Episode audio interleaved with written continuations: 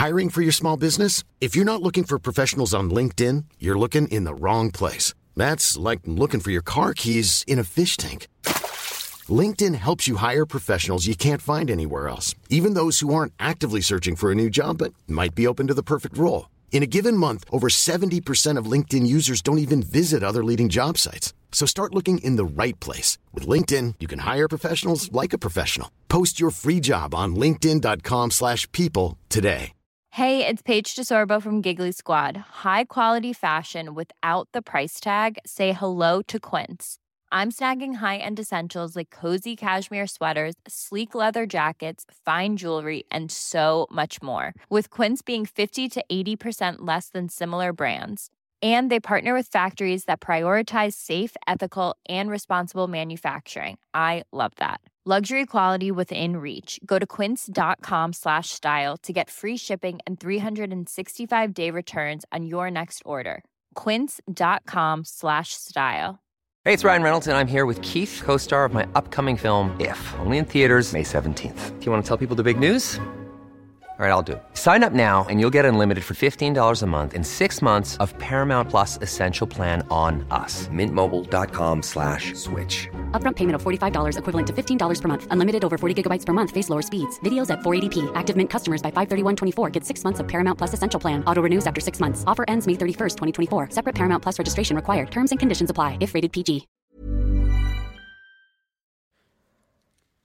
And now a word from our sponsor, which this week is the brilliant Clarks. You may have heard that Clarks and Spinning Plates have teamed up for quite a while, actually, which is brilliant. We love Clarks in our house. So this section of the podcast is brought to you by Clarks for growing feet in safe hands. So Clarks as a brand have almost 200 years experience in perfecting their products and they've taken this expertise into their first shoes offering. Now listen, I, I speak from experience. Your child's first shoes are so much more than something you put on their feet. They are memory makers. I can remember all my kids' first Clark shoes. Journey takers as well. They mark that moment that you realise your baby is no longer your baby, they're a toddler. And so we've been thinking, fun activities to do with the kids. It can be a challenge, right? Even for the most creative parents during the holidays. You know, and we're also seeing our little ones' skills and dexterity develop, and you're trying to think of things they can get to do. So, over the course of the year, Spinning Plates and Clarks are going to bring you an extra special Clarks Culture Guide. Is going to give you some inspiration on exciting sensorial things to do with the kids up and down the UK as they learn to walk and jump and climb and all those things. We've got some ideas for you. Do not worry. Take, for example, the British Museum. They have a Little Feet event. So they've got actually a selection of fun, free family events for the whole family throughout the summer holidays. Loads of stuff on their website. One of them is called Ride the Waves. Now, this is specifically for under fives. It's August the 21st. It's completely free. You just need to go on the website and register.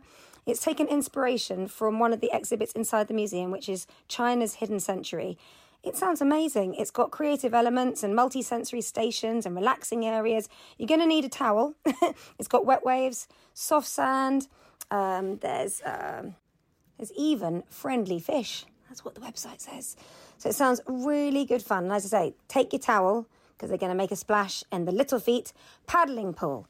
Um, there's also, as another, in this kind of tip comes quite close to home, Victorious Music Festival. Now, I don't know if you've ever taken your little ones to music festivals, but I love doing it. And Victorious is somewhere I played last year. So it's in Southsea, down Portsmouth. It's an amazing day out. It's a beautiful festival. It's pretty big, but it's really special because it's got a real community element and a massive area specifically for kids. And once you're in, so for under fives, it's only a pound. Five to 12 year olds, it's eight pounds. And once you're in, there's loads of free entertainment. There's performers, there's, you know, face painting. There's just loads of stuff happening. There's Sonic the Hedgehog, you can meet dinosaurs. Yeah, you heard me right. There's absolutely tons of stuff. I actually took my kids there last year and we had a ball. It was such a brilliant festival and I really, really recommend it. Another tip, and this is across the UK from Lincolnshire to Dorset, Kent, Cambridgeshire, the natural play areas for kids in National Trust properties are brilliant. So there's loads of stuff to do splashing through streams, climbing up a treehouse, going through the branches of a little woodland den I find when I take my kids to outdoor spaces, it's like everything makes sense. they can run around, they can use their imagination, just be free and happy. So check the website for the places that's near you or somewhere you're traveling because in a lot of places the kids under 5 go free and have a little look. So there's loads to check out in the family friendly section on their website for your options all around the UK. I want to say thanks so much to Clarks for partnering with Spinning Plates on this extra special Clarks Culture Guide. It's definitely given me some ideas. And we'll be back around half term with another guide. In the meantime, please let me know how you get on with your adventures. Share some pictures on social with the hashtag Clarks Culture Guide. I'd love to see you out and about. And any suggestions you have to keep your little ones entertained, please send them my way. I always need more ideas. Also, remember, Clarks in-store fitting service is available in all Clarks Kids stores, and each pair of shoes nurtures happy, healthy movement at every stage of child's walking development and beyond. So shop Clarks First Shoe Collection now, or book an appointment for an in-store fitting at clarks.co.uk.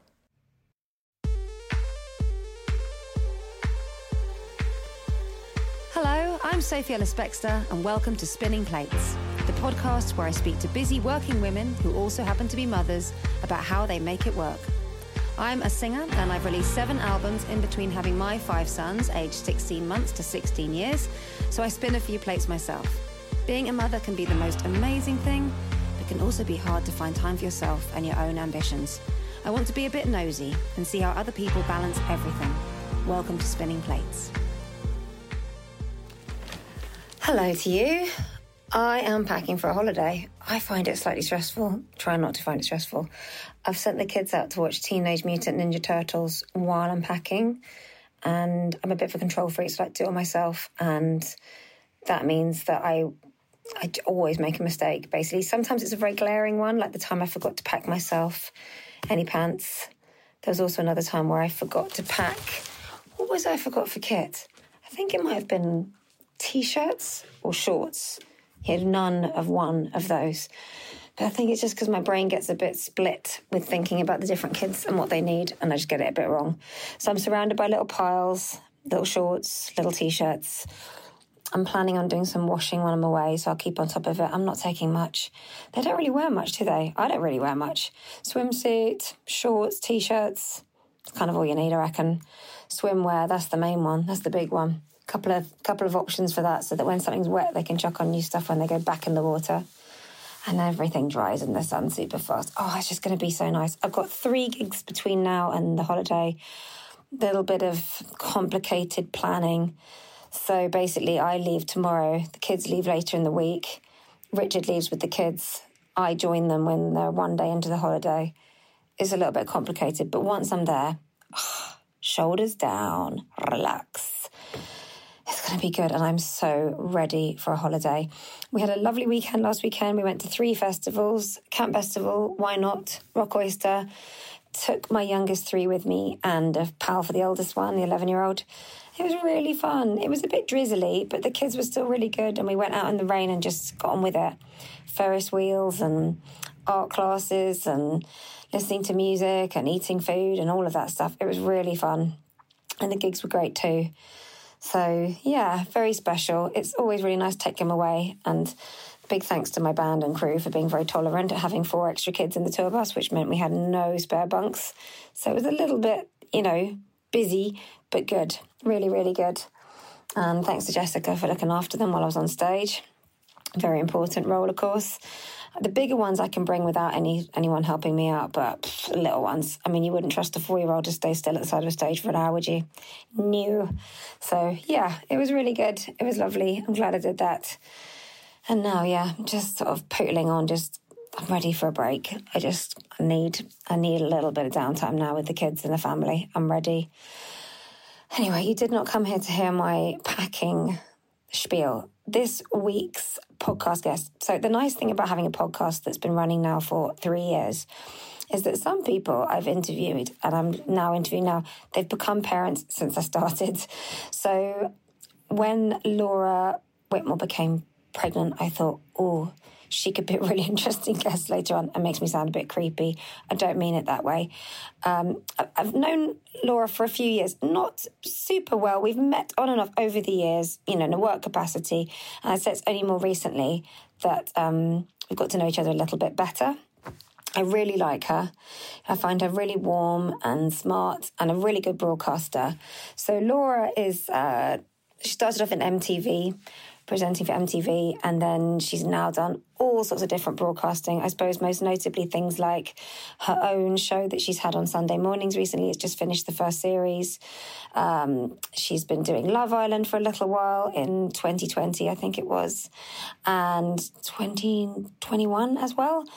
Uh, she has one baby who's now, I think, around 18 months, a little girl, and she's been pretty private about all that. So, which I completely respect, of course. Um, but I was intrigued to hear about how she found motherhood when she's so in the public eye, and also the fact that I remember seeing Laura about two weeks before she gave birth, and it was on the set of Celebrity Juice where she was on one of the panels. She looked pretty phenomenal. And I was like, when are you due? And she's like, oh, two weeks. I was like, blimey, that's impressive. And then it seemed like you blink and she was back to work after her baby was born. And I sort of looked at it with a mixture of like huge, being very impressed, of course, but also thinking, I wonder what that feels like on the inside. I have gone back to work pretty quick from some of my babies, but that first one, I just didn't feel like I had much tethering in myself to know how to go about my work. But with talking to Laura, I realized that her work was part of what that process was, like making her feel like her. And as she says herself, she didn't want to be immediately the mum, you know, capital T, capital M, but to find her own way and finding her own way involved. Also, going back to work and having all that in the diary and with her mum there and it really made a lot of sense to me, actually. I could totally understand the emotional core of why that was important. You were here for yourself. But it was just such a joy to spend time in Laura's lovely house and hear about all of this stuff and how it was for her. And uh, yeah, I always have had a soft spot for her, but it made me warm to her even more, which, to be honest, is the outcome for pretty much every single guest I've had on. Aren't I lucky? It's just a nice thing because I think when people talk about their relationship with I don't know, becoming a new mum, it takes you back to a period of something new where even the most sure of us can sometimes feel a little vulnerable. And when you go back to that time, I think it just makes you reveal things about yourself in a different way because that's what's happening to you in the process. That's what makes these conversations interesting to me. I love it. Anyway, um, while we're listening back to chat with Laura, I'm going to keep packing. So wish me luck. I don't know where my 11 year old swim things are. That's the only thing I'm missing. Oh, there is something I should probably mention. I always forget when I do the intros that you might not know. I've obviously done my research on the guests, but sometimes I assume that you have as well. Um, Laura mentioned sometimes her partner, her husband Iain. Iain is Iain Stirling. He's a comedian and he also does the voiceover for Love Island. And if you're like me and you've listened to it, then you'll know he's brilliant. I thought I'd mention that just because she does mention him. I think that's it. I have tried to give a bit of a history. I'm just really bad. I always forget that um, not everybody knows the things that I know. That's bad, isn't it? That's a bad podcast host. At least you have uh, a lovely little section about the podcast, which is co written by my producer, Claire, who's actually really good at those things. So that's good. Anyway, I think that's it. The packing continues. The hunt for the 11 year old swimwear continues. Life is okay. I'll see you in a minute.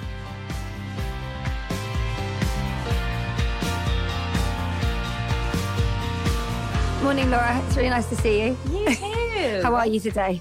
I'm all right, actually. Um, the weather's a bit grim outside. I felt, you know, and I don't know if that makes you feel more tired. I just felt like I was, I started on the wrong foot this morning. I'm like, oh. you know, a little bit late, slept in a little bit, then running late for like nursery drop off and all that stuff. Um, but I'm okay. I'm sitting and I'm chilling and I'm having a nice coffee. Sleeping in a bit late sounds good. I'm, I'm yeah, but that. not in a good way. Oh, okay, you know? fair enough. like, I'm late. and what's it like being interviewed rather than because I know obviously you spend a lot of time interviewing other people. Is yeah. it quite nice being? Yeah, I, have gotten better at it. I know the first few times I've ever been interviewed, I'm like, what do they want from me? Because I know how my mind works. and I'm like, is that a leading question? What does that mean? But um, today is fun. Yeah, and I suppose you put your. I trust you. thank you. That's a good start, and we can hear Mick maybe in that's the back. That's my dog.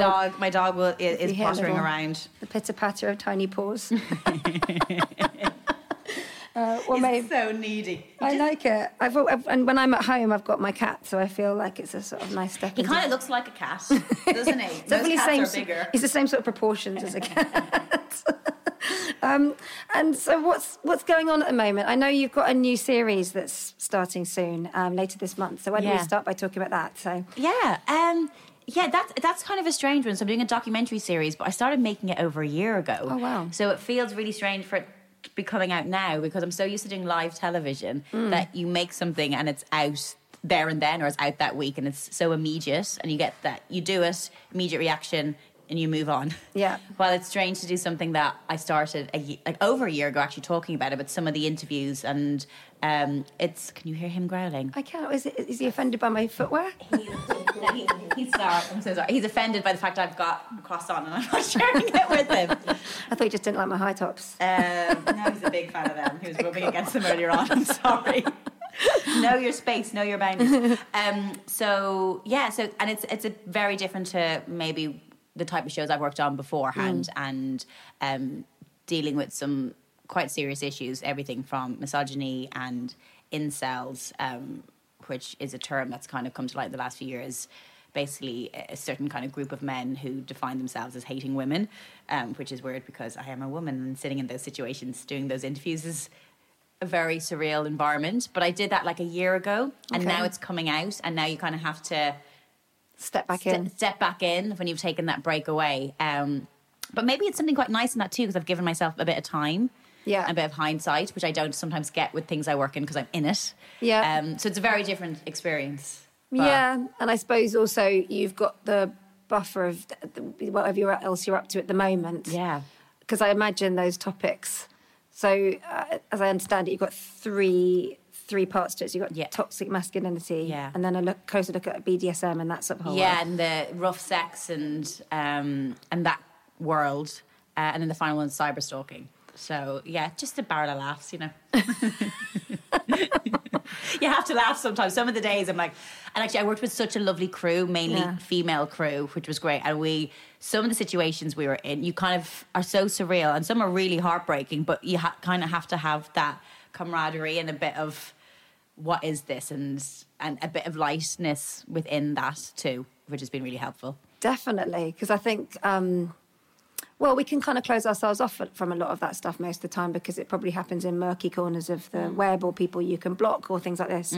But to actually sit opposite someone and try and work out what's led them to Yeah. actually um, act on the impulses that, you know, the darker impulses they have Yeah. is pretty intimidating. And, and some of these situations, I kind of surprised myself. I was a bit apprehensive with there was some men who I interviewed, and I, I traveled to America to interview um, a lot of the guys. And some some would change their mind; they would do an interview, and then they didn't want to do the interview. But I was surprised by how many people would talk to me, and even though I didn't agree with their views, I I probably gave them something they don't always get, which is time. Mm. And and after listening to them, I didn't hate them as much as I thought I would. Does that sound a sense? It's a, and it was a very weird thing to deal with because a lot of times I would talk to someone and and be in a situation I'd never ever put myself in, and realize, oh, you've had a really terrible upbringing or something bad happened to you. Yeah. and it's kind of how do you define that? And how do you find that out? And how do we stop that happening? And these these men who basically slip through the cracks and and the one thing is you know is it just online banter? And we've all seen horrible comments and things that people say to each other online but at some point that does cross over to real life and that does become a real threat. And we have seen that and it's like how can you differentiate between the two of them? Um, but i was really shocked by coming out and going I liked him more than I thought I would. This is terrible. Like, how do I feel this way? And I just realized everyone is you're trying to find those human qualities in everyone. Yeah. Trying to find a bit of good and what went or what went wrong.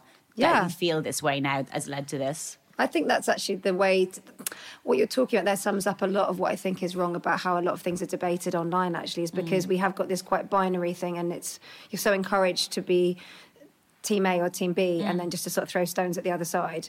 But actually, as you say, if you start to w- go back in time to work out where things maybe where people weren't supported or where they didn't receive the support Yeah. or the education or the opportunities, Yeah. you know that that's actually how you make better That's progress. yeah, and, and just listen rather than shouting each other. I mean, some people are just dicks. Do you know what I mean? Sometimes you're like, This is true Some people say things and I'm like, you're just an idiot. So, but but I do think there is. We don't allow ourselves. We shout at each other rather than go, okay, tell me. I don't agree with you, but I will listen to you. Yeah. And and people can change their mind. I hope. I hope you I, like that's. Otherwise, the world won't get better. You can change people's minds, um, and or even just open them up to see new things and understand people's experiences. Yeah. Um, because it's very hard for a man to understand what it's like for a woman because they don't see it through the female gaze, and, and I don't understand what it's like for a guy these days. So I just think it's quite nice that we kind of talk about our experiences. Yeah. it's the only way we learn. I agree. I totally agree. And is, is that probably like the most sort of, I suppose, sort of heavy, serious topics you've had to deal with in broadcast? You think? Yes and no, because I think a lot of the light shows I work in come with their heaviness as well. Like everything, nothing is ever as light as it seems. And I've definitely come up against, even like the first time I moved to London from Ireland and I won this competition to be on MTV, but like I was living by myself. Um, we're trying to find somewhere to live, and we talked about this before we started. Like going around looking for flats in London and going, "This isn't as glamorous as I thought it was going to be." No. Um, and you know, and I've, I've definitely had to, you know, in television, it's a it's a really great environment to work in, and it's a really hard environment to work in. And there's definitely ups and downs, and it's kind of finding your own voice within that space. And I've definitely had to. I've definitely worked on live television shows where sometimes personal stuff could be really hard behind the scenes, but you Yeah. still have to go in and do your smile and do your job. Um, and that can be conflicting sometimes because you feel this isn't how I feel right now. But it's the same probably for musicians who have to go up on stage and maybe have had a really horrible day, something personal like, but they have to go up and entertain. Yeah. And because it's not for them, it's for the audience. So yeah, it's although this is on one hand probably uh, I guess from an optics point of view seems heavier. I think we've all had to deal with heavy and light always, but now I can actually kind of talk about it in a, in a much more real way. Yeah, I think that's a really astute thing. And I think, look, we're lucky. We both probably adore a lot of what we do for a living Yeah. and do something really passionate about. But I have had gigs where I've come off stage and thought, I mustn't misinterpret, like, the fact that I mostly do enjoy what I do isn't actually intrinsic to me being able to do my job. Yeah. It's just like an extra bonus. Yeah, So yeah. I have to still to be able to deliver the same job no Yeah. matter what's happening on the inside. And it, and it's and it's hard. There's that juggle, and I've constantly got these like internal conversations with myself, and sometimes I have to give myself a talking to because I'll go in to do something that I'm really not in the mood to do that day, but I have to do it. Yeah. Um, and then sometimes you feel guilty because you know how lucky you are to do a job that you love, but it's it's hard, and I'm still navigating this industry and and finding what makes me happy, Yeah. um, and also pushing myself. Well, I did your show not that long ago. Your, Yes, your thank you for coming show. on. Well, I really enjoyed it, and I have to mm. say, I was so. You're such a brilliant broadcaster. I think you did such a. I know you've said about live TV and mm. how you kind of work in that way, and your brain can be doing three different things at once, where you're mm. chatting to one person and working on the next thing, and listening to someone in your ear. But I thought you were so great, and I was wondering where you think you learned the which job do you think has kind of given you the most in terms of like progressing, where how you went into it and how you left it. Um, it's one of those things, learning by doing. Um, I've definitely been in so many different situations. Like the first job I had was for MTV, so I went. My background was journalism, um, and I was working. I was interning. My dog is licking my hand now. I don't know if you can hear that. Um, but I remember working in this newsroom, and I found it really hard. I was just interning in this radio station because news is like not great. So if you're in that environment constantly every day when you hear bad things are happening or people do bad things, it does affect you. And I have a lot of friends who are still in news, and I, I'm like fair play to them because I don't think I have that ability. I think I'm going to say too sensitive. I don't think that's a bad thing, but I think I am too sensitive to be constantly in that. But I'm really happy with doing the doc stuff because I feel I'm able to be a bit more emotional with it. Um, but I still like throwing myself in all these situations and giving it a go. So going from this newsroom and interning there, from interviewing, you know, people like politicians before they'd go on air, and then my then I entered a competition to be an MTV presenter and won that. So I ended up going from this newsroom to be like the lowest of the low in that situation, like making the tea, the coffee, doing the pre-interviews. To then moving to London within the space of like a month and being sent to LA to interview Coldplay. Do you know, like, Wow. how does the girl who makes the coffee do that um, so quickly? I think we were all surprised. But I think throwing yourself in situations that you don't think you're ready for, you you just learn on the spot. Yeah. I think that has really set me up.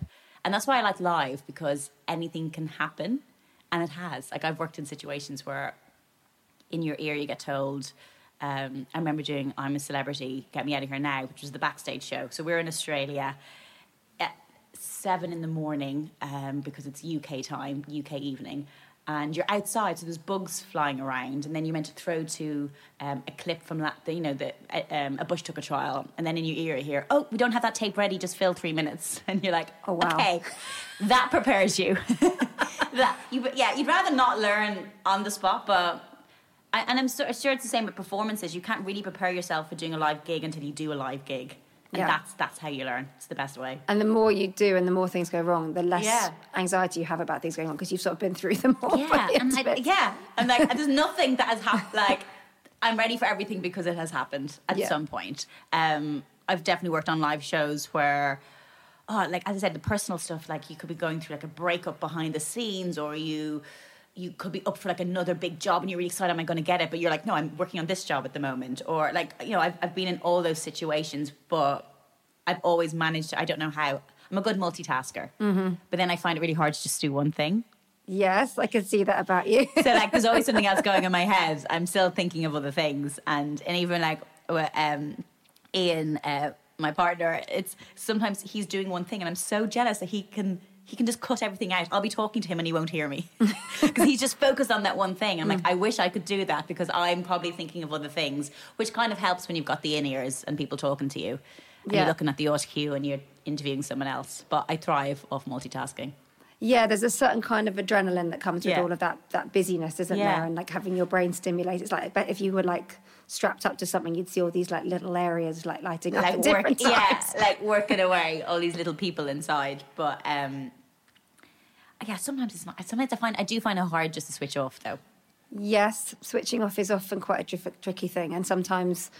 Um, I wonder if you're like me. Actually, I part of my motivation for doing lots of things is I think my actual alternative setting is probably doing very, very little at all. Because I actually think sometimes I can be quite good Mm. at um, being really quite lazy. So I sort of make sure I've got lots of things I've got to keep going on with. Yeah, I know what you mean. If I've I can get so much done in one day, or I could probably do nothing in one day. I feel like there's no in between. Yeah, exactly. And I work. I probably work better, and I feel better when I'm being productive.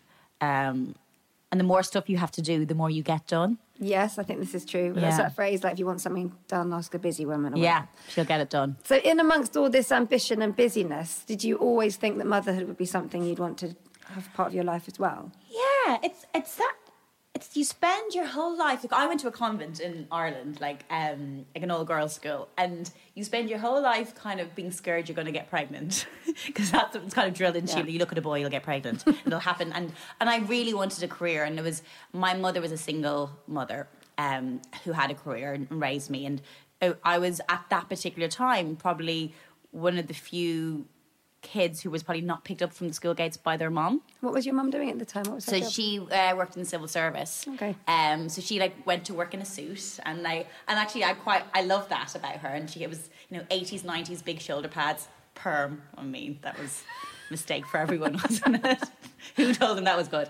But this is my my image, and I I love that. I thought that was really cool. Yeah. Um. I think she. Now, as I'm older, I remember one of the things she said to me. She said, I, "I've always felt really bad. I was too tired to play with you." 'Cause- But I never felt that. yeah. Um, and I never, I shouldn't say this, I never really missed that she wasn't there to pick me up because I had, I did so much stuff, extracurricular stuff after school. Um, so in my head, I was like, oh, I still want, I want the career and I want the kid. And the kid will come because in your head, you just assume that's what happens. And it's only when you get older, you're like, oh, you, you don't have to have a kid, first of all. And it mightn't be that easy to have a kid. Mm-hmm. And especially if you're like single or you're like, oh yeah, I thought I'd be married by now or I thought I'd be doing this by now. And expectations change, but then what I want changes. I remember when I was like younger, you're like, oh, well, yeah, I'll probably have my first kid by the time I'm 25 and then get married by 30. And Yeah, you got it all mapped out, haven't you? yeah, and then you get to 30, I'm like, I don't, I, like I had my, I had my child when I was 35 and I still felt nervous telling my mother as though I was like 16 going, I'm, I'm pregnant, oh my God, it's shocking. Um, so yeah, I think I always thought I would have a child, but I, I, it's funny. I just was always afraid how it would affect my career, if I'm honest, because as soon as you have a child in this industry, you kind of become the mom. Mm-hmm. And I've really tried to not let that define me because I'm still me. And I'm trying to deal with my own stuff personally. I don't want other noise from the outside. Yeah. Um, which is why I've always been really hesitant talking about that because as soon as you give a little bit, then suddenly it's like, oh, you're the mom. Planning for your next trip? Elevate your travel style with Quince. Quince has all the jet setting essentials you'll want for your next getaway, like European linen, premium luggage options, buttery soft Italian leather bags, and so much more. And is all priced at 50 to 80% less than similar brands. Plus, Quince only works with factories that use safe and ethical manufacturing practices. Pack your bags with high-quality essentials you'll be wearing for vacations to come with Quince. Go to quince.com/pack for free shipping and 365-day returns. I'm Sandra, and I'm just the professional your small business was looking for. But you didn't hire me because you didn't use LinkedIn Jobs. LinkedIn has professionals you can't find anywhere else, including those who aren't actively looking for a new job but might be open to the perfect role, like me. In a given month, over 70% of LinkedIn users don't visit other leading job sites. So if you're not looking on LinkedIn, you'll miss out on great candidates like Sandra. Start hiring professionals like a professional. Post your free job on linkedin.com/people today. Hey, it's Ryan Reynolds and I'm here with Keith, co-star of my upcoming film If, only in theaters May 17th. Do you want to tell people the big news? All right, I'll do it. Sign up now and you'll get unlimited for $15 a month in six months of Paramount Plus Essential Plan on us. Mintmobile.com slash switch. Upfront payment of $45 equivalent to $15 per month. Unlimited over 40 gigabytes per month. Face lower speeds. Videos at 480p. Active Mint customers by 531.24 get six months of Paramount Plus Essential Plan. Auto renews after six months. Offer ends May 31st, 2024. Separate Paramount Plus registration required. Terms and conditions apply if rated PG. Okay, great. Let's do. I, I remember when I um, was first pregnant, and it was during lockdown, so no one really. It was great. I lo- I did like lockdown for that. I know it was tough in many ways, but I liked my privacy in that time. So Yeah. I think I was six months pregnant before anyone knew I was pregnant. And the day I got a call from like my agent saying some paper knows you're pregnant, they're going to write about it. Classic. So I was like, okay, I'm going to control this narrative and like put it up on my Instagram. And then like the next day, and this not to sound ungrateful, but I remember like loads of brands sent me like stuff f- like for having a kid, like breast pumps, and and I got so overwhelmed because I'm like I'm I haven't prepared myself to I don't know what these stuff is for, and it was it, it seems like such a nice thing, and I feel so ungrateful for saying like I'm really thankful for getting these products, but. I was so overwhelmed. I had a pram come to the house. I had uh, all these things, and I'm there pregnant, going. I haven't really dealt with like having a baby yet, and now I'm the mom, and now I'm getting all these things sent to my house. I don't know how this breast pump works. Do I use it? What what do I do? And I remember just being like, I, I can't deal with. I can't deal with it.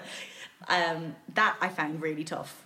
Well, I think actually what you've summed up there, I mean, obviously that's, you know, the, the idea of everything being sort of delivered to your door is very literal. But I think Yeah. that shift in perception and feeling like you're suddenly, like as you say, the mum, capital T, capital M, Yeah. and sort of into this whole bracket, I think that's overwhelming for, for loads of people with their first baby because Yeah. you feel like you've suddenly sort of it's a bit like someone oh you're having a baby in that case you'll be you'll suddenly want to wear these kind of clothes and you'll want Mm. I'm sure you want this kind of color scheme and this is that sort of cotton you go how well, well I haven't actually worked out But any of I this stuff want, yet yeah. and so obviously there's lots about parenthood that's a really universal thing Yeah. but then there's also the bit that's just when it's you and your baby and whoever else you're raising your baby with or whatever shape that looks Mm. and it's really bespoke and I've always whenever people are having their first baby I always say to them well just just remember you're the first person to ever have your baby Yeah, so no one knows. yeah, so you can kind of, as you say, like create your own narrative, but also just set your own tone. You can do it your way. But I think I totally get that feeling of going like, stop. I Yeah. don't even know what half of this stuff is, or if that's what I want in my life, or if I'm going to do those things. I haven't kind of worked any of that stuff out. It must have been nice for you to have that six months quiet. It was though. lovely. It was really lovely. And I was still working. I was still working. Um, I was doing Celebrity Juice at the time, but with no live audience. And like you sit at a desk, and I was a team captain, so you can't see your bottom half. And I get to go in. My glam team would do me up. I don't think I bought any maternity clothes. I just like. So what, when I saw you at Celebrity Juice, I think you were really like very heavily pregnant, Oh, right? I, think you had like you said I like I'm was due in like two weeks or something. Yeah, I think I filmed. A show on the Wednesday, and my waters broke on the Friday night. oh my goodness! Because I saw yeah. you in the hallway, and you were wearing like this like little mini dress and high platform shoes. I have to tell you, it was really funny for me because I I didn't uh, know all I knew about. I'd seen the show, but I didn't yeah. know what my involvement would be. So I was like, I wore these like I wore dark tights because I thought, well, I might end up, you know, having to go like crawl around or do which a is true, which happens. Yeah, and I wore little flat shoes. I thought, well, I got there, and there was you in the platform, Maya Jama, and like this like hubba hubba Dolce Gabbana little get up and I was, I just felt like such a nanny. I was like, oh my god, can I go home and get changed? I just know, but normally you start off, you start off really glam with that show, and then by the end of it, they give you a pair of lycra pants and a pair yes. of trainers. So that's true. But the one thing I knew when I was pregnant, I'm like, they're not going to make me do that, so I'm going to wear my heels. Yes, get me my heels on, and I really enjoyed that. I really enjoyed. Um, that time, particularly my last trimester, getting dressed up and not just being hidden away at home. Some people want to do that. That's fine. I didn't want to do that. I, yeah. I liked that. I liked having fun, having a laugh um, over really rude jokes. It, it, was. It was really. It was really. Yeah. refreshing to and it gave me a little bit of escapism where I wasn't just at home reading baby books going oh my being terrified of childbirth and I actually had the most positive birthing experience that I think one can have. But for me, it was I, it was everything I wanted to be because That's I felt really nice control. to hear. A lot and of I, people don't have that, so it's really nice yeah. to hear. Well, a lot of people told me their bad stories before. Yeah, that's a weird trait, it's isn't it? It's so weird. It's so weird. um, and I always just say, but then also I'm very aware of my story is my story, and I would never. I don't want to make people feel bad if they didn't have that either. And it, it's really tricky, which is why I'm always really careful talking about my own experiences because they're my experiences and they're so personal to me. But I think because I was working right up to childbirth, um, I didn't get time to get scared because suddenly, like, I was having a baby, and then the baby was here, and it was. Do you think that might have been slightly intentional then, like as a way of kind of like knowing yeah. how your mind works and thinking if I just keep, yeah, I'm still me, I'm yeah. still Laura going to work, and I still love fashion and my yeah. friends and being silly and fun. Yeah, yeah. Um, it's finding what makes you feel good, mm. and if that's being at home in your slippers on the sofa watching your favorite shows, or if it's in six inch heels, you know, listening to Keith Lemon be really rude and a naked man running around. So be it. but that's but that I found that really really helpful at that time because I needed that little bit of escapism, and then I kind of and I knew. I remember someone telling me about like, oh, you should make your your birthing plan, and then you know some people laminate it so they can bring it in with them. I'm like, but how do you plan it? Because you don't know what's going to happen. Yeah. So I didn't I didn't write it out. I just in my head knew whatever happened, I wanted to have control because I like having control. That's mm-hmm. definitely something I need. Um, and that was the one thing I always said to Iain um, with childbirth, whatever was happening, that I knew what was happening, and that was always relayed back to me, and yep. that there was a choice. You could do this or this. This has happened now. This or this, um, and I think that's taken away from a lot of women um, when they don't really know what's going on. Um, so that I'm always like just trying to reclaim that back. Yeah, I think that you're right about the information and just understanding what's going on. But also, the more I'm listening to you, the more I'm thinking that, because um, I know that you went back to work with a really little baby, mm. which I think actually is very, very you, and obviously was part of how your mind works and made you actually feel really safe within mm. that beginning bit. Mm. Um, because that doesn't happen by accident. If you know you're going to bring a newborn, then you need to have you know the support around you. You need to plan that. Yeah. It's not like you just pitch up and go, oh God, I didn't realise the date was you know so no. close to to birth. You know, you have to no, actually everything was a make a decision. Yeah. yeah, yeah, and everyone around you has to be aware of that. And it's also this is the industry that we work in. You can't, you don't take maternity leave in the same way. I don't get, you know, maternity pay I don't work. I'm, fr- I'm freelance. If I don't work, I don't get paid. Mm-hmm.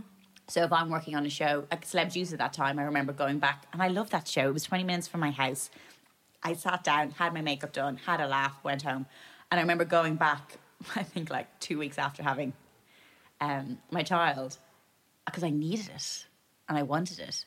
Um, but I was also breastfeeding exclusively at that time, so like my baby came with me the whole time and my mom was there. Actually at the time Iain came with me and um, so he was in the dressing room and i was able to feed every three hours and as the show went on my boobs got bigger but it was great it looked great. I was like i missed them. And then i sometimes i was at one point i was like pumping during the show because all that stuff that was sent to me i actually used in the end. So oh, it was fine. yeah.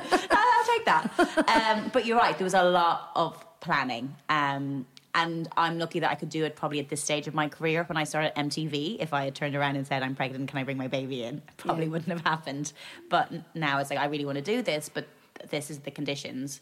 Um, and it's, you know, it, it's, even when I was doing Love Island, I remember like flying back and forth with her because I was still feeding her at that time, and it was it was during COVID as well, which is quite difficult in many ways. But because we, but, but every time I had to fly back from sounds so complicated. When I went to Spain, I had to fly back and then isolate for of at the time three days before I could do the studio show on a Sunday. But I kind of like that because I'd fly back and then I get three days at home with my baby. Yeah, enforced. Yeah, Time at home. enforced. Um, so it kind of worked out. I was very.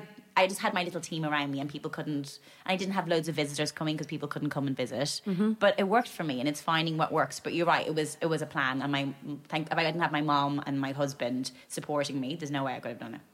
Yeah, and also I think um, I think there's a lot of emphasis put on that sort of early years parenthood and what that's supposed to look like.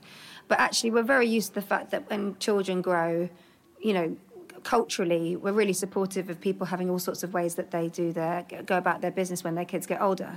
But actually, I think you know it's not um, it's not a straight line. You know, you if if it works for you to have. I actually think bringing babies to work when they're little has worked really well for me as well. Because if I say to someone, "Can you just hold this baby for two seconds?" Most people go, "Oh my god, how nice! Yes, please." Yeah, yeah. It gets tricky when they get older. Yeah, it was easier when she was younger. Um, and actually, and I didn't mind because I shouldn't say they don't do that much when they're babies. They No. just like sleep, eat, poop, and lie there. Yeah. While now I feel more aware of like I don't want to miss like. You know, the first time they do this, the first time they say this word, and the first, and that th- it's really exciting at this time. Like the, the two to three is such a fun age. Yeah. Um, could I bring her on a flight with me every two weeks at the moment? Probably not. No. Also, you just quite enjoy those little gaps where you don't Yeah, have to deal with it. Sometimes yeah. it's quite nice. Because before I just used to have little carrier, a little baby on me, and it was it was I shouldn't say easy, but it was easier. Yeah, they're Um, portable. If you put yeah. them down, they stay in the same place. Yes. Now it's like, where did I leave her? um, so yeah, but then you don't know what it's going to be like until you're in it. Absolutely. Yeah. And what was it like having that time with your mum? That must Yeah. have been nice having your mum around. Yeah. That's been really interesting journey because my mom lives in Ireland, but Daphne's been spending more time over here. She gave up three months last summer so I could do Love Island um, because I because I didn't know my hours because you get a call from a producer saying, "Oh, we're going to use you in three days' time." So you'd be like, "Okay, I have to be ready," and it's very you can't really book childcare that way. No. So my mom was basically in Spain for three months as I was flying back and forth. Um, so that's, I mean, I'm forever grateful for that. She also loves that baby more than she's ever loved me, probably. I think a grandmother's love is very different. She's not here to contest that, I'm sure. Yeah, but she would probably she would probably agree. Like sometimes I'd be in the house, I'm like, "Where's my mom gone? Where's my child gone?" And out the door in the park. um, but I think that's been lovely, and it's been um, a lovely time for us because you kind of forget that your parents are people, and then it's like, "Oh, you did this but me," and Yeah. she did it by herself. Yeah. So I'm very lucky to have a very hands-on partner who did the night feeds and and and was there with me while my mom did it by herself and I have no idea how she did that. Yeah, your mum does sound pretty phenomenal doing that. I mean, I've got this real image in my head of her in the in the suits going out. And perm. yeah, but also how nice you said that you know she felt guilty, but you could reassure her like, no, I was fine. I Yeah. built up, you know, I was doing other things. I got Yeah. resilience, and it also probably sowed the seeds for really amazing work ethic. Yeah, it is. My mom has an incredible work ethic and I think I'd like to think I've got that from her. Um, I like working and I I will always give it 110%. And that's what she does. But I also like if I'm too long in the house with her, I'll kill her. Do you know? But I think that's normal, especially mothers and daughters. Yes, Yeah. definitely. But as we're talking, I can see you've got a picture up of Bray. So that's, where I'm you from. grew up, yeah, right? Yeah, that's that's where I'm from. That's where my mom still lives there. Um, It looks very beautiful. Yeah, I mean that's this is. I know this is the tourist the tourist version. version, like the '60s. yeah. oh, I thought that was a photo. No, I can see it. But no, I have such good memories of of um, of growing up there, and I think you appreciate a place more when you don't live there. Mm-hmm. I'd even just like I live by the sea, um, and now I live in North London, which I love. I love North London, but I do miss a bit of fresh air sometimes. Did you ever think about mo- moving anywhere with your child, or is it not something you ever thought about? I think with the type of work that I have, me, Andy, and like we do travel around quite a lot, so it's just the base. It's going to be harder, obviously, with schools and things like that. Um, um, but I like having a base. For me, I wouldn't have the same work opportunities at home. Mm. But Ireland's so easy to get to. Like we can just go for the weekend, and we do a lot of trips. Um, to be honest with, with family come over here quite a lot now. Yeah, I quite a bit. But I and I also have such a strong sense of being Irish, and that's something that I want her to experience as well. But I find that in other places, there's um, a London Irish Centre in Camden um, that I just did a big event for last week, um, and they do like Irish classes, and they kind of really promote the Irishness. So I'm really pushing that on her. That's lovely. Sense of identity. Irish dancing. They do Irish dancing there, yeah. My friend Sinead, who's Irish, her daughter does Irish dancing. That was definitely a stipulation. They live in the UK, but she was like, Yeah, come on. I, go." I got forced to Irish dancing as a kid, and my child will also get that too. I wonder how you'll find it though if your daughter has a different accent to the two of you, because that could be quite a funny one. It's going to be really weird because me and Iain have different accents and very strong, specific voices. course. Um, people always recognize us, well, him by his voice. Anywhere we go, I'm like, can you just please just put a different accent on? Because, and his voice is so loud. He's such a loud Scottish accent, uh, and mine is not quiet either. And then we'll probably have this really like posh English accent of a child. but that was something I've had to come to grips with. Um, and a good friend of mine, Imelda May, uh, musician, and she's um, from like you know inner city Dublin, um, the Liberties, and such a um, iconic, beautiful accent that's so Irish. And then and her daughter grew up here, and she's got this like British English accent, and it's it's crazy. And I'm like, how do how do you find that? Because I had that question asked to me, like, how do you feel about your daughter having a different accent to you? And it's English, and it's you know especially coming from an Irish background, and um, my mom still thinks she's going to have an Irish accent. I'm, I don't think she, like, oh no, we'll just push the Irish. I'm like, you know, we don't live in Ireland. You might be able to get her to do certain phrases. Yeah. That's what my friend does with her, her kids, like makes them all practice. You know, what's the craic? And all Yeah, have to sort of she'll got be able to take of- us off quite well. But um, I mean, the accent is the least worries. Like, I'm like, if she's happy and healthy, like that's that's the most important thing. But it is. I do find a lot of people at home ask me that question. I think it's kind of just more like intriguing, but also I suppose those sorts of things are a nice sign of like evolution because you've kind of like you know got where you came from, and then this is like the Yeah. next the next bit in the in the path. You know, it's quite nice, isn't it? Yeah, it's like this, like having an Irish mother and a Scottish father, and then ha- and then we've kind of. I feel like London's such a great place where you've just got all these cultures together. Yeah. Um, and actually, um, Katherine Ryan, who doesn't live too far from here, her same she's a Canadian accent, and her daughter has this English accent. So Oh, I yeah. think we're raising we're raising all these kids with these accents that we don't have, um, and she'll probably speak like and people will understand her more than they understand me. um, but yeah, it's even that I'm just trying to get my head around it. But she says little words now that the way I say it or the way Yeah. Iain says it. So at the moment, it's still we can hear the Scottish and the Irish coming through. She'll probably keep those bits. Yeah. Were you ever at all worried about your ability? Because obviously, being able to think fast and respond to stuff is such an int- intrinsic part of what you do. Were you ever worried about how you'd feel when you had, you know, when you were a new mum and you were going back into all that, or was it not something that I suppose you didn't really um, give yourself much time I to didn't worry give about it? myself. I I'm, I tend to be a doer, and it's only afterwards I think about things, um, which is maybe a good thing. But then sometimes I can get myself in situations. You where- say yes to stuff without really thinking through Yeah. things. Well, I used to be such a yes woman. I'd say yes to everything. I'd hate letting people down. And then I'd tie myself in knots and then probably end up letting people down because I've tried to do Yeah. too much. So I've really tried to say no and be a little bit more selfish with doing things that don't work for me. And I think that doesn't come from me. I think it comes from like having someone else that you're responsible for because that's my priority. So if a job comes up and I really want to do it, but it has to be I have to bring them with me or I have I need this or and that becomes a stipulation. So I think it's more my priorities have changed. So sometimes I have to say no. Um, but yeah, I do feel like I'm constantly doing things and then looking back going, oh sh- shit, like I can't believe I had a baby and did that whole show and was flying back and forth and, and dealt with all those emotions. Um, but then I remember someone when I got the MTV job and I moved to London by myself, didn't know anybody, was working on doing this great job. Um, but also it's never as glamorous as people think it is. Um, and I remember like a year into the job, a girl I worked with came up to me and said, God, wow, like that was a big leap. Like it could have gone terribly, like moving to London by yourself. I'd just broken up with like my first boyfriend. Like it was a real, you know, I was 22 and um, And I went, oh God, yeah.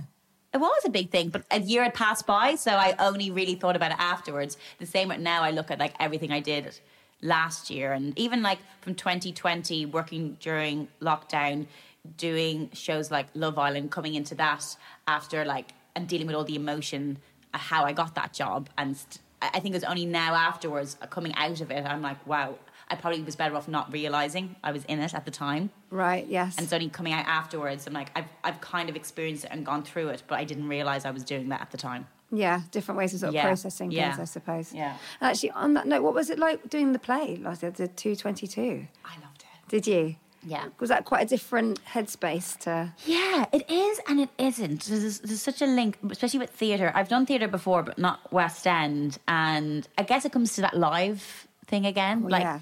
That live buzz um, and that feeling. What was different about that, I guess, it was the rehearsal time I found really special. I really enjoyed the rehearsal time and the creativity we, we could have, even with a fixed script, what you could do with that. And it was a very small cast of four people, and I felt very safe. And I think coming off a really big show where there's so many people involved, it was really, I think for me, really important to do that. And then having this routine of when I, although I was doing eight shows a week, I just had this routine of knowing what I was doing every day. Mm-hmm. And I had my daytimes here, which is the perfect actually for having a child at age. And then in the evenings, I would like just pop into the West End and do a play and then come home. It was lovely. Yeah, I oh, really enjoyed good. it. Was it? I, I can't imagine doing. uh, For me, like the idea of doing a play. I think sometimes I'd love it, and sometimes I'd suddenly get a bit freaked out. I'm so used to having music as giving me the shape of my. It, it, it- it's like putting on a, a cape or something. Yeah, yeah. So that were there ever times you sort of can? I mean, you can hear yourself talking in this room, and it's like suddenly become quite aware of the moment.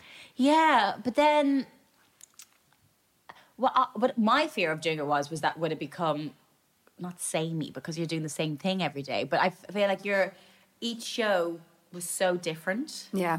And again, it's that live audience. Yeah, and the chemistry between every Yeah. every little nuance, isn't it? and it would change and stuff would change in it. And it, it, it was a very safe environment. And i had a very lovely experience doing that. Um, but it wasn't it, wa- it wasn't tense. It was i had that routine for a while. And i actually quite liked the like my character wasn't like very glamorous. And i'd come off like doing live telly where i was super glamorous and like celebrity juice and love island. And i was like dolled up. And that and i was like okay i'm gonna go back to like strip it down a bit. And then I did that for 18 weeks and went, do you know what? I kind of want to be dolled up again for a little bit. Let's do a bit more telly for a bit. and I think I need, I like having both. And the same with doing the doc series that was stripped back to a whole other way. And I, I don't think I could ever do one thing, which is why I find it difficult when people try to put you in a box going, oh, this is different for you. Are you going to just do this now? And I'm like, well, no, I'm never just going to do one thing. I'm going to constantly, hopefully, evolve. Yeah. Um, I think actually, generally speaking, um, we're a lot more open to all of that than Mm. than probably that's like the best time actually to be kind of quite open to different things and having lots of different. I think you kind of have to as yeah, well. that's actually true. That's true. I remember Yeah. like um, it's probably about fifteen years ago now when people started if they were chatting to me about I don't know a new album and they said and what else have you got going on? I'd be like no no just the album. And I realised like oh I'm supposed to have like a And what's up next? And what's up next? Like, I'm just trying to do Yeah. this at the moment. I haven't done anything else. Yeah, yeah. now it's like okay let- let's see where, where how many other things can you put there Yeah. um, but i think it's actually um, i was actually thinking of what your perception is of how you know because you were saying that you didn't want to be the mum but do Mm. you think generally speaking the perception of being uh, a, a, a woman who happens to be raising a child whilst doing a job has Mm. changed a lot since you started Um, I, I think I think I'm. It's a very different generation to like my mother's generation, and again from my my my mom's mom, my granny. Um, what she had to deal with. So I feel really lucky for like all the women who've come before me that have allowed me to kind of work in this space the way I have.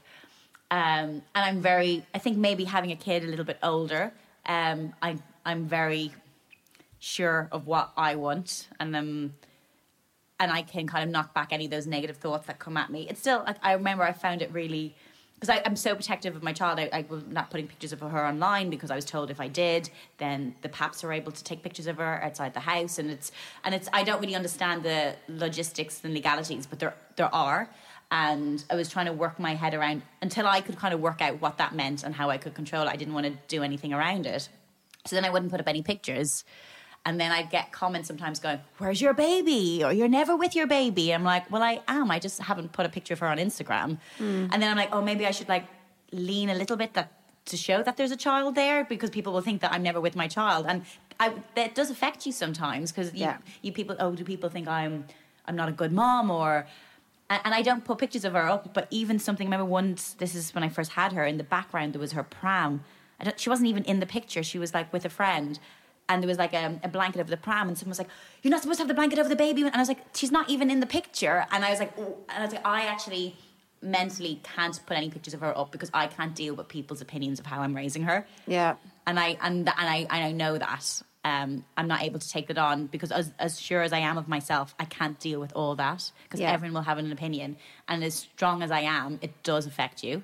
Yeah, well, I think it sounds like you've got good self awareness because I suppose that goes back to when you're working in news and you said, I can't actually, I'm too sort of porous for this. Like, Yeah. It's sometimes, I think those, those voices, particularly if you have got, you know, your Instagram is obviously a big workspace and it's, um, and it's not fully. Re- I think uh, like because I put up glamorous pictures, I'm like, that's not how I look right now. That's not. And I'm like, do I need to put a little bit more real stuff? I also don't have time the way I, you know, I don't have the time. But it is. I, I, I do. I'm constantly having these internal conversations with myself about identity. But do you think that it's quite instinctive how you felt about the sort of boundaries you wanted to create around your private life? Yeah, and I think that was from watching other women around me. Um, I think I've had a really interesting insight into this industry coming from the person who interviews people. So my first job, like no one cared about me because they cared about the person I was interviewing. So like, I started out in MTV where like I, I interviewed you, I interviewed. Um, I did Katy Perry's like first UK interview, like when she was first coming out with um, like I kissed a boy, like back those days, yeah. and and Lily Allen when she was like first coming out with her music, and like Amy Winehouse was around, and I'd see all these like brilliant, talented women, but I'd see also how I've been to Britney Spears, and I just see how the media would attack them and use any personal stuff about them that was out there against them. Um, and if they were in a relationship, and and that's why I was always really cautious about my private life because I was always afraid if your relationship's out there and you break up, then you have to deal with this breakup publicly, and it's Yeah. and I, I've just I saw other women being torn down. And because of that, it scared the shit out of me. So when I start getting a little bit more interest, people were interested in me um, because they weren't at all at the start. Um, then I was like, oh, okay, I've seen what happened with these, so I'm going to be a little bit more cautious Yeah. and try and control it a bit more.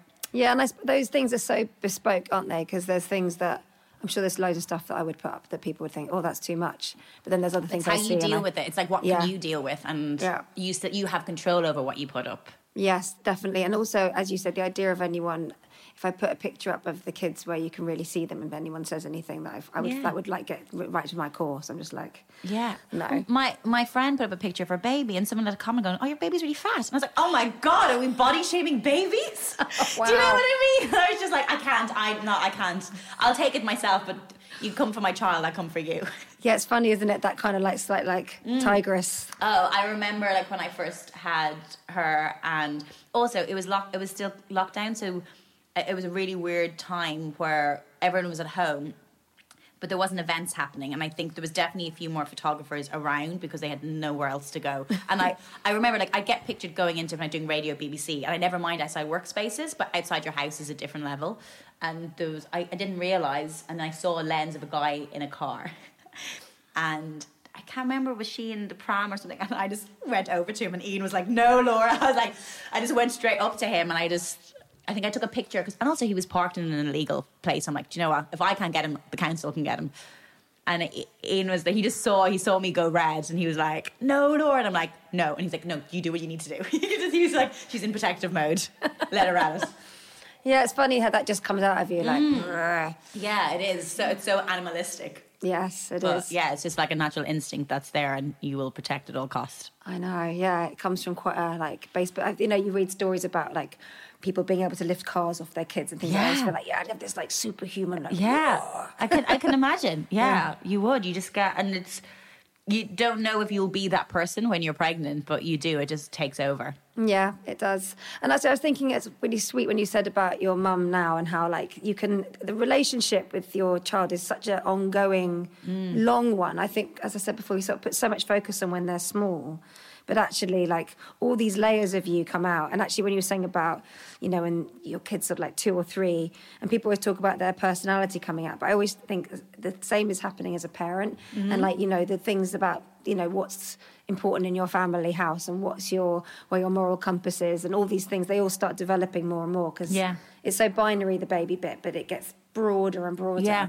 So like you know the relationship now that you have with your folks will be much more nuanced and rainbow you know Yeah. than when you were just small and just needed to make sure you were fed and watered and all those things. And then I just have such a, a deeper understanding for like my mom and my dad now, and um, like respect for like what what they did, and uh, and also I, I live in a time now where we do have a little bit more help and understanding. We're talking about like you know we have things called like lactation nurses, and we didn't have that. Like my mom didn't have people like that, and we we definitely talk more about our bodies and and I may not be saying all this stuff online, but I tell you, I'm talking to my friends about it, like in a way that maybe wasn't happening before. So I, I kind of looked to my mom, and my dad, and they weren't together, but my dad was always so great with me as a kid, and would, would very at that time, very few dads would like take their kid, by like he would take me overnight by himself, like he would. Um, and he's great. and We have a great relationship now, and it's only now I'm like, oh god, that was back then, particularly like in the '90s, that that was like not many men were doing that. My dad, you know, considering he it was he wasn't living with me and my parents weren't together, he was as involved as he could be. yeah that's really lovely Yeah, and it's nice to see. And um, I think I'm really lucky that Iain has that as well. I like Iain's very good and very hands on. I get, oh, you're so lucky that you know he's so good. I'm like, well, he's not. He's doing his job. Like that's it's 50-50. we still have that thing. I know men are so great, but um, I just oh, because of my dad being like that. I just it's expectation. Definitely. My, my uh, personal uh, bugbear is when people say, like, if the if the dad's looking after, they say, oh, they're babysitting. I know. I'm like, they're not. They're not looking after their own child. Yeah, come I'm not paying them by the hour. No. no. no. Oh God. Um, you, I'm actually doing Flackstock in a couple of weeks, and you kind of alluded to your start with uh, Mm. Yeah. doing, doing Love Island. And I just wanted to say, I was when I was looking back over everything, I cannot imagine how hard it must have been that bit where you started doing Love Island and had to handle that series, and Mm. you handled it amazingly. I just we don't have to elaborate on it, Mm. but I just was so impressed with you. It must have been a extraordinary, intense, and hard, Eh. heartbreaking chapter. that was what I was saying earlier on about you don't realize until you've gone through it. I think that was like survival mode, maybe.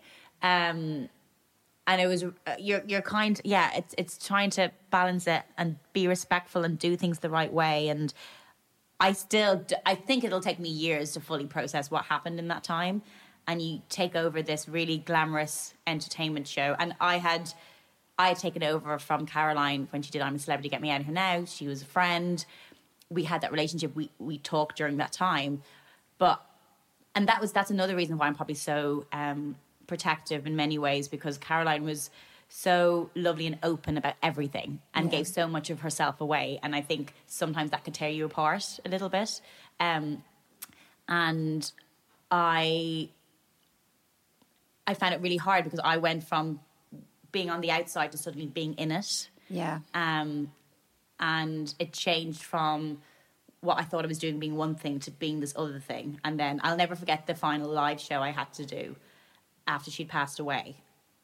And it's like, okay, it's an entertainment show. You got to keep it up and beat, and it's about this, but we also have to talk about Carol. And I'm like, I'm like, how do you balance that? And what's the right thing to do? And be respectful for the family and be respectful to Caroline, but also do your job. And you've got all this expectation on you. And and I remember the one thing, and I'm really proud I did this. I just I said to everyone around me, "Can I do it my way? Can I just?" And I remember speaking on radio, being like, "Can I just do this? I don't want anyone else to tell me what I should do. Can I just do this? What I feel is the right thing to do?" Um, and I think sometimes you have to follow your gut in that. Yeah. But I don't think I am fully over all that time. I don't think I fully digested, but I did what all I could do with that to get through it. Yeah. Um, and and I think that still has affected me today in how I am with things and how I am with issues and how I am quite protective. Um, and and and it's just and even now I think there's a lot of things that trigger me um, when I see how people are talked about online even comments I got about myself, and I saw those comments written about Caroline when she was doing the show. I was like, oh my god, like so, I'm being brought into this, and Yeah. how this culture that we have an attack of different people, particularly in the public eye, and I find that still triggering, and I'm still trying to work. Do I step back if I see that, or how do I react? Um, and and I guess it's for me, Caroline. I like. I want to remember Caroline for the times when I we hung out together and we went to Glastonbury and Yeah. all those fun times because that's her legacy. Yes. Um, and I'm trying to like move on from the tough times.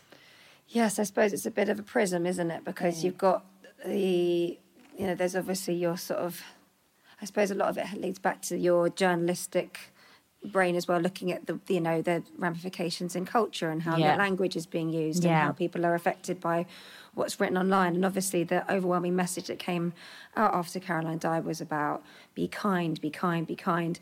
And sometimes even that gets a bit weaponized. It gets used, yeah. Because Yeah. I, I've, I remember once calling out a journalist, and then they were like, "Oh, be kind." I'm like, "Well, I'm not having. I'm just saying it, they've done something about my child, and I'm saying they can't do that. That's not me Yeah, yeah. not being kind." And I do. We have to be careful we don't weaponize it as Yeah. well, and also don't use someone else, and especially someone else so close to me, Yes.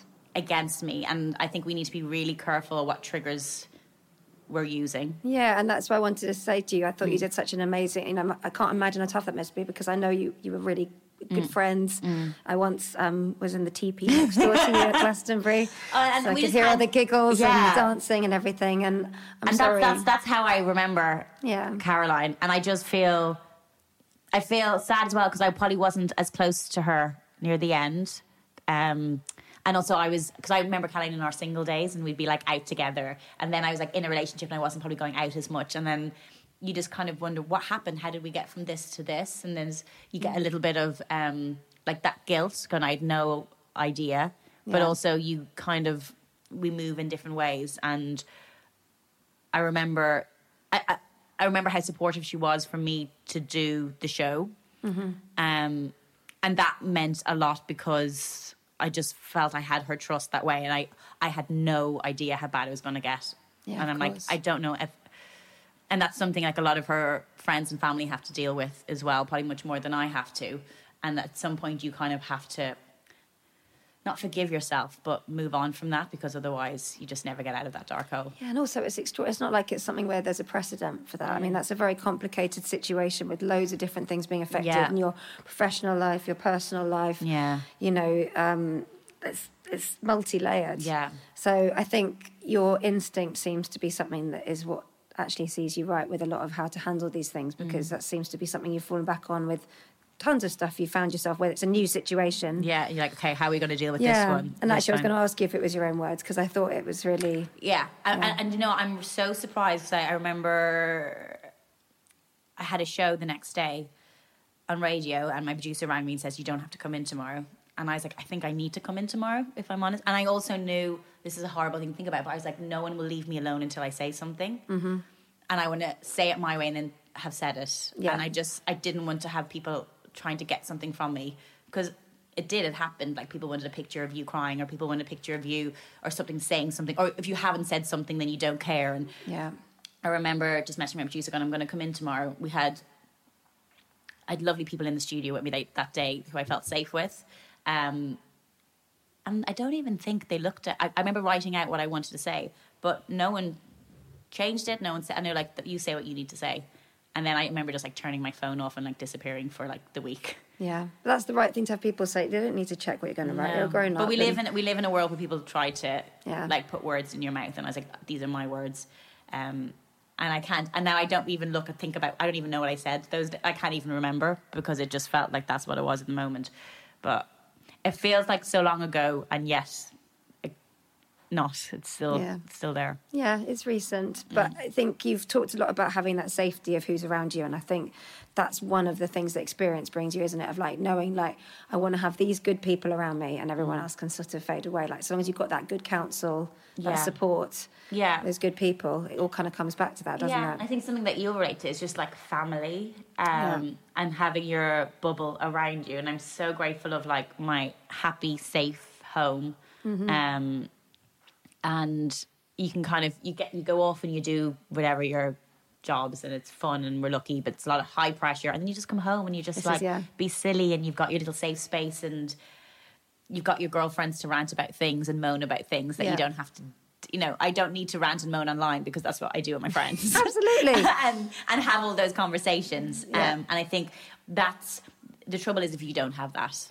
Yeah, of course. Yeah. But I think actually, you know, you've got the juxtaposition of 2020 and the shock and all of the things you know you said you say you're still processing. Yeah. And then the next year Planning for your next trip? Elevate your travel style with Quince. Quince has all the jet setting essentials you'll want for your next getaway, like European linen, premium luggage options, buttery soft Italian leather bags, and so much more. And is all priced at 50 to 80% less than similar brands. Plus, Quince only works with factories that use safe and ethical manufacturing practices. Pack your bags with high-quality essentials you'll be wearing for vacations to come with Quince. Go to quince.com slash pack for free shipping and 365-day returns. year 2021 where you found yourself like having your baby Yeah. and And, and COVID. yeah, yeah, yeah. And then you just Yeah. it makes it probably does bring on the next level of appreciation for, yeah. for the and, cocoon. and i think i've grown a lot and i'm definitely i feel i should be weaker but i'm stronger and i know like i'm really clear on what i want to do and what i don't want to do and speaking up for myself when i have to in a way that probably laura 10 years ago wouldn't. Mm-hmm. um, and i'm grateful for that. Like i feel like i've yeah i feel strong coming through. I feel strong this year. I feel stronger than i thought i would because i should feel weak Oh well, no, cheers to that, and um, thank. I really appreciate you letting me come into your your cocoon. thank- actually. thank it's you been for very coming. lovely. I'm gonna finish my tea. I know um, the Irish thing is to make loads of cups of tea and then leave them half done Oh, the and you're having irish tea bags they're Lyons Gold blend It's very good. You've you've made it the same colour as my French Sinead. I know this is the right way. It's all very. Have you seen that when you've got the colour chart to see which which tea which tea you are? So that's a classic Irish. It is. It's perfect. Thank you, and thank you to Mick for. Is he falling asleep? Have I He's bored you? Asleep. No, he's No, is he listening. not? Oh, he's listening. He's content. happy. Okay. He's been having some nice strokes. He's all good. Thank you so much. Thank, you.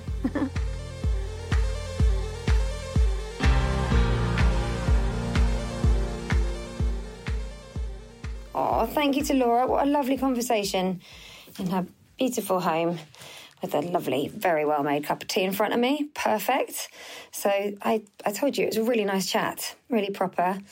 And in that time that that's I've been listening to that, I've I've nearly finished. I've done one, two, three out of four kids. My eldest can do himself.